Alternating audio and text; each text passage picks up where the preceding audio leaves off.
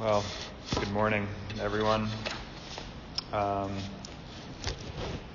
I wish I could say that it's great to be with you all, but unfortunately, you all aren't here. Um,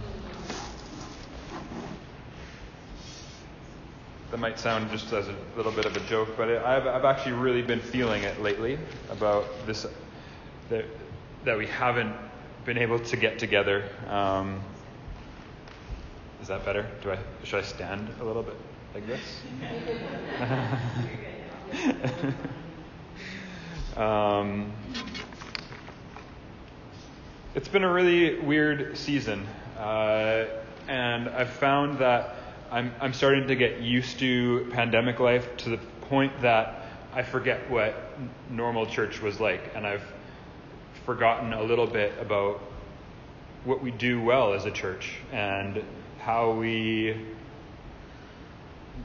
how we do life together non-pandemic times.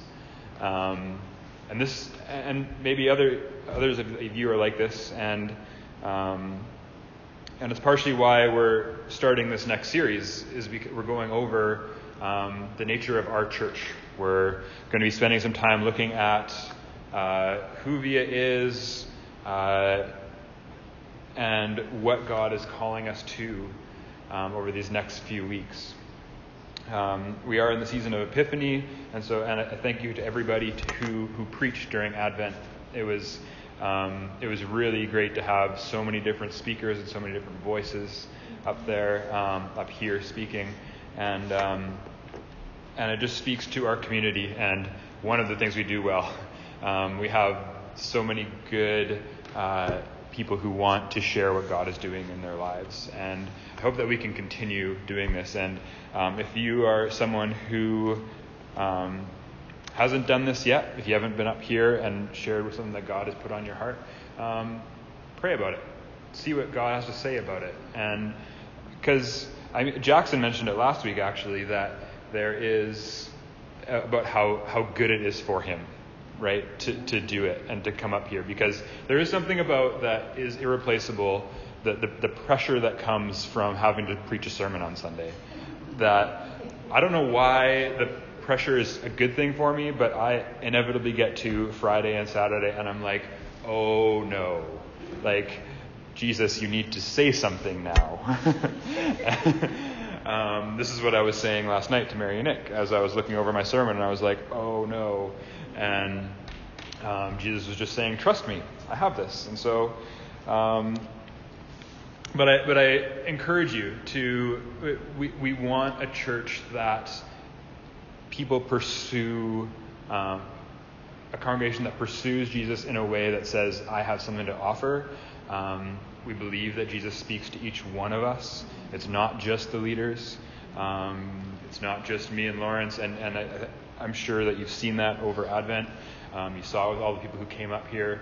Uh, we, we have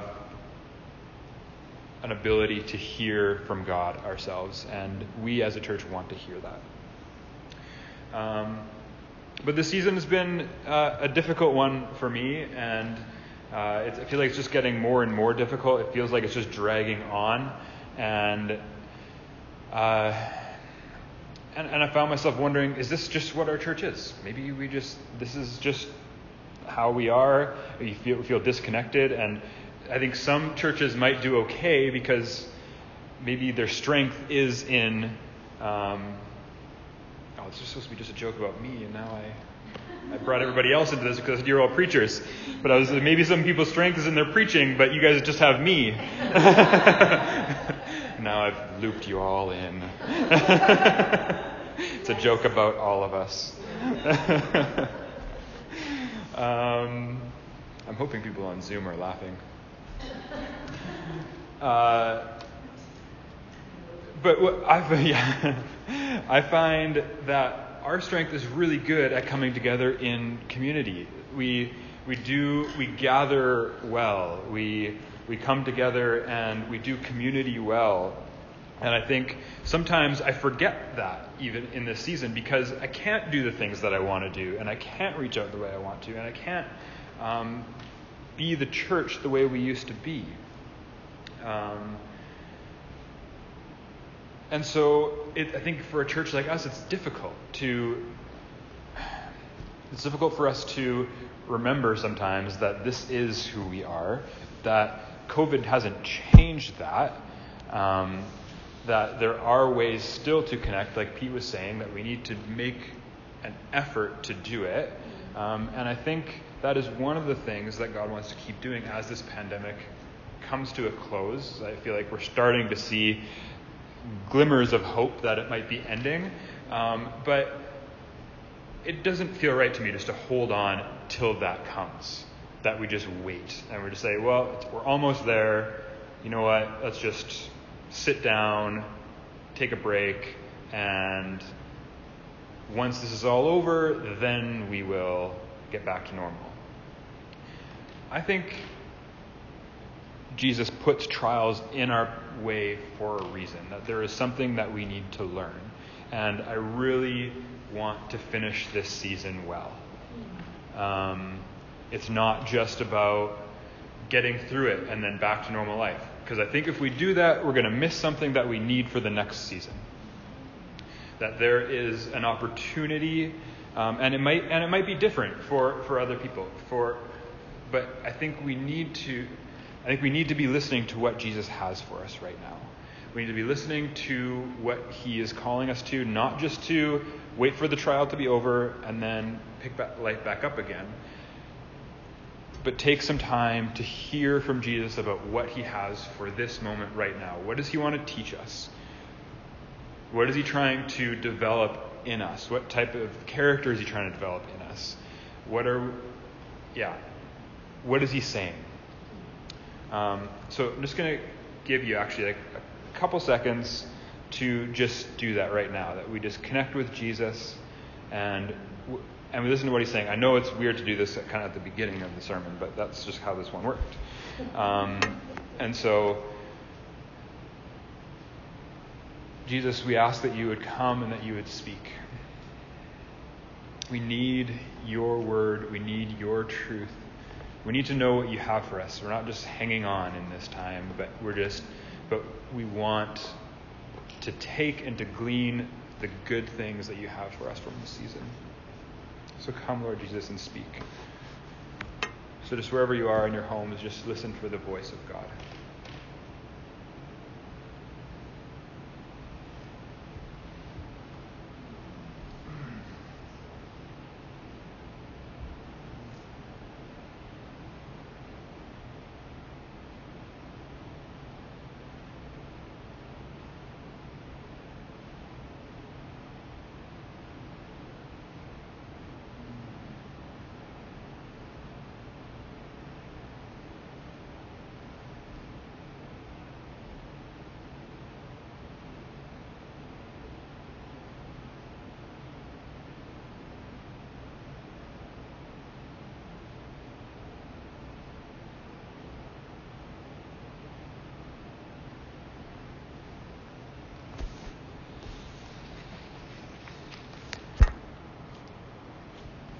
Now the recording's going to have a nice moment of silence on it.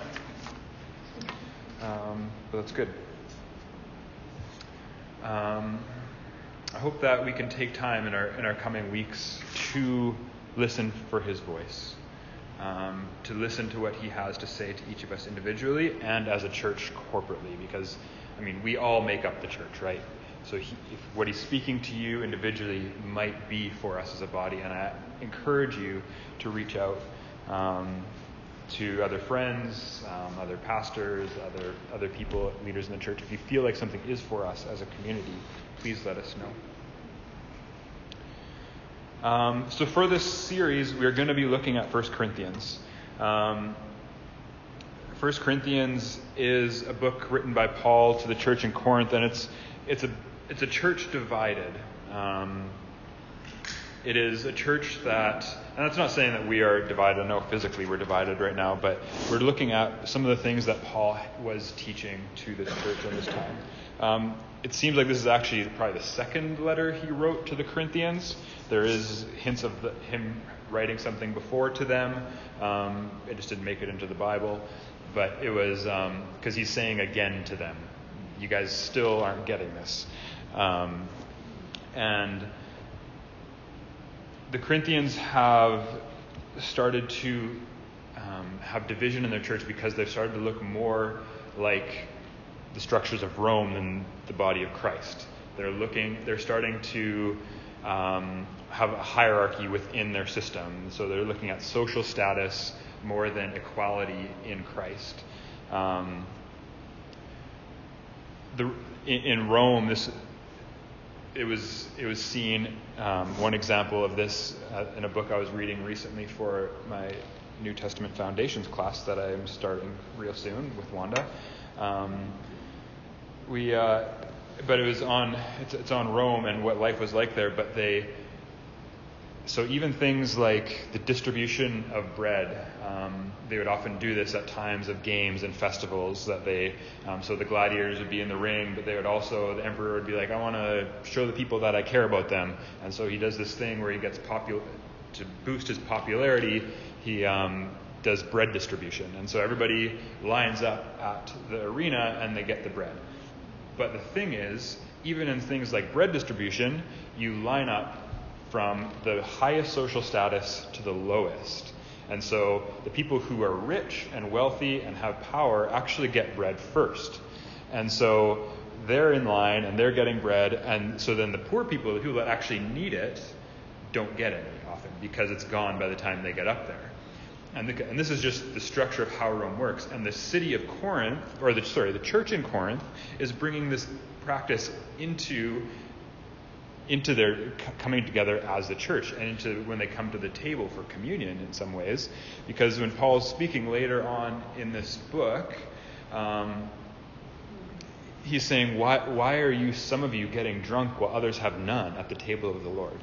Um, he's like, why don't you eat at home first? And this, and the reason this happened was because the rich people, the people with status, they don't work very much in the day. And so they'll work like an hour or two, and then so by, by noon, they're done work, and then they're going to start the love feast or coming to the table or coming to communion. Um, and for them, it was a big, a big meal at that time that they, all, the whole body of Christ would come together and have this meal. Um, but what would happen then is that people who were rich would eat and drink, and then when the poor laborers came, it would all be gone. And so they're like, oh, how can this be that you guys are eating and drinking and and then leaving none for those who actually need the food? Um, and so this is the church that Paul is writing to um, in 1 Corinthians, just to give you a little bit of a background on that. So for our passage today, we're going to be looking at 1 Corinthians 1. Um, and just keep that in mind, because I feel like as you read this passage, you can tell that Paul is setting this up. He is he's not getting to that point yet, but you can feel him talking about unity, talking about we are all equals in Christ, and we're not boasting on which side we're a part of, but he's really pushing that unity in Christ. So I'm going to start in verse 10. Um, I can't remember what I put on the slides, but um, I'm going to start in verse 10.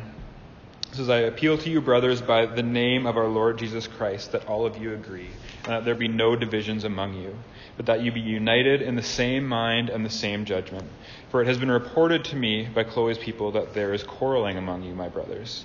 What I mean is that each one of you says, I follow Paul, or I follow Apollos, or I follow Cephas, or I follow Christ.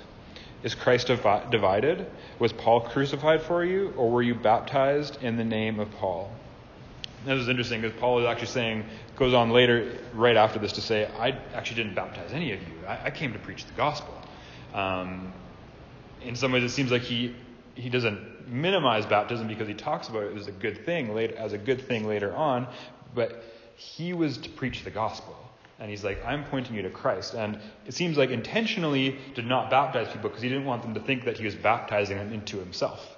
And he's saying people are still, though, taking his teaching or taking Apollos' teaching or taking Peter's teaching.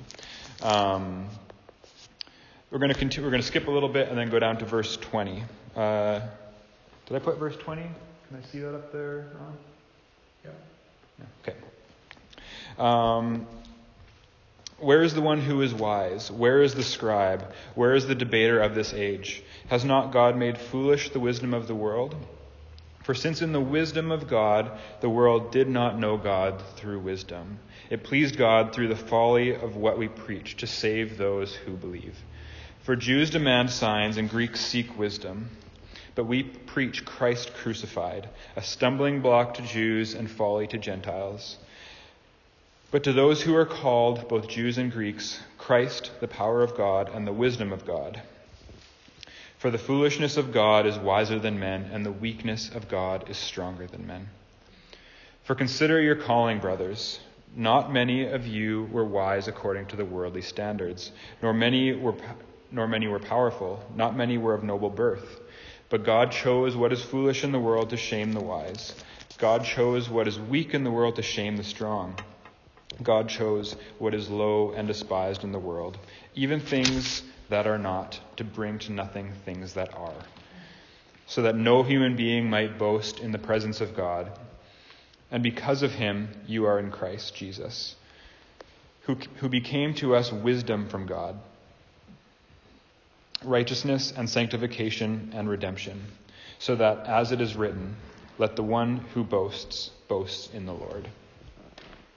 I love that last line because I feel it just sums it all up. Let the one who boasts boast in the Lord. That we are to be one in Christ Jesus. That is not necessarily a teaching we follow or some obscure belief that we believe, but it is centered around Christ Jesus. Not in our social status, not in our social standing, but in Christ. So you see Paul, as you read that, you see him setting up that unity of where this whole, this whole book is going.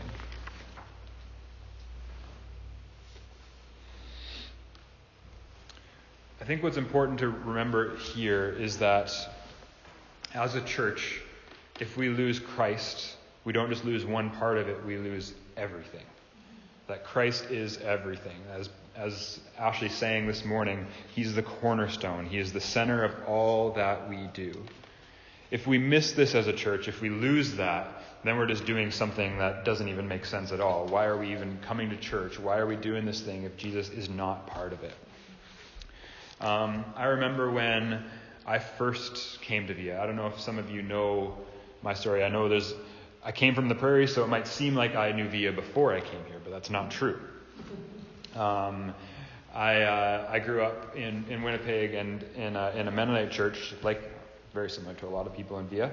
But um, Via Comox Valley is the first um, experience of Via Apostolica for me. Um, and I remember walking in through the doors of this building, and this is five years ago now. Um, and thinking, this is, this is kind of weird. I saw Chad was our minister at the time. Um, and so, and he, yeah, weird.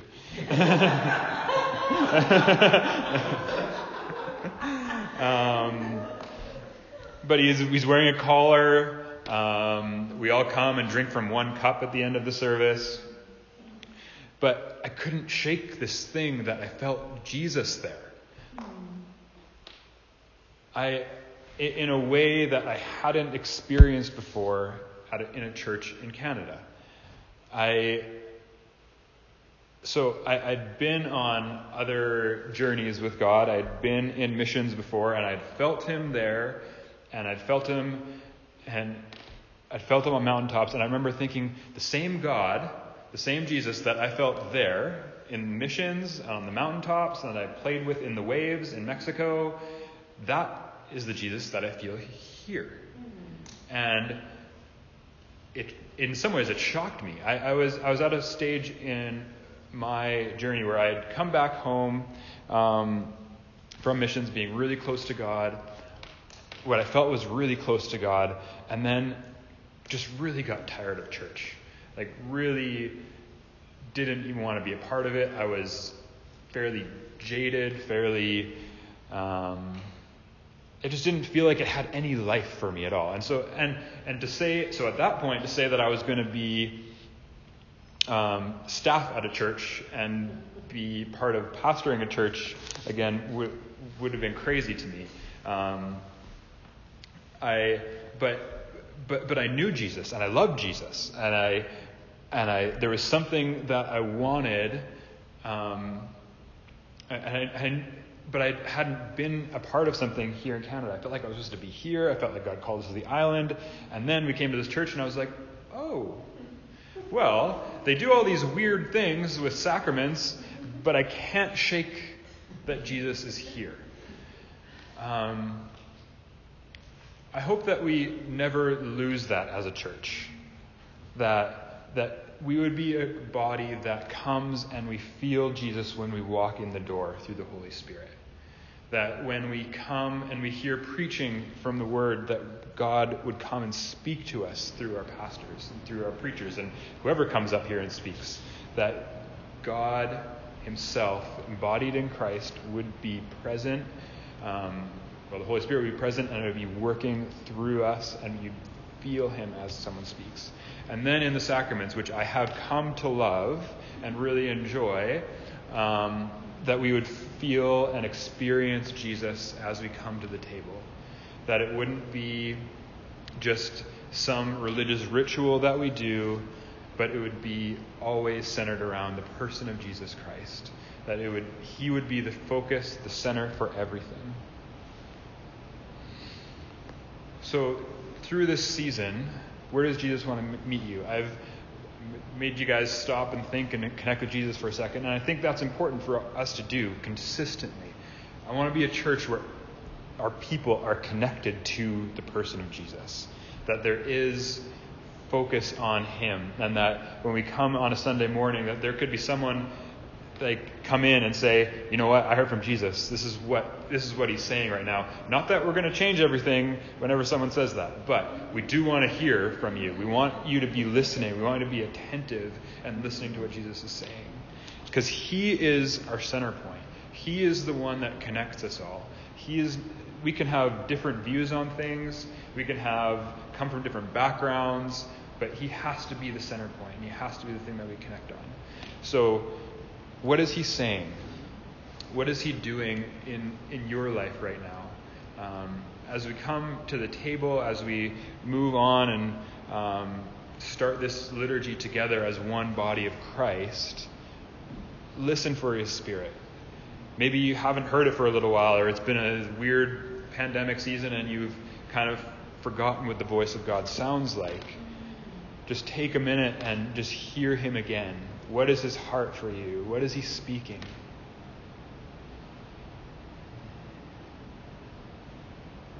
Let us move to the table and let him speak.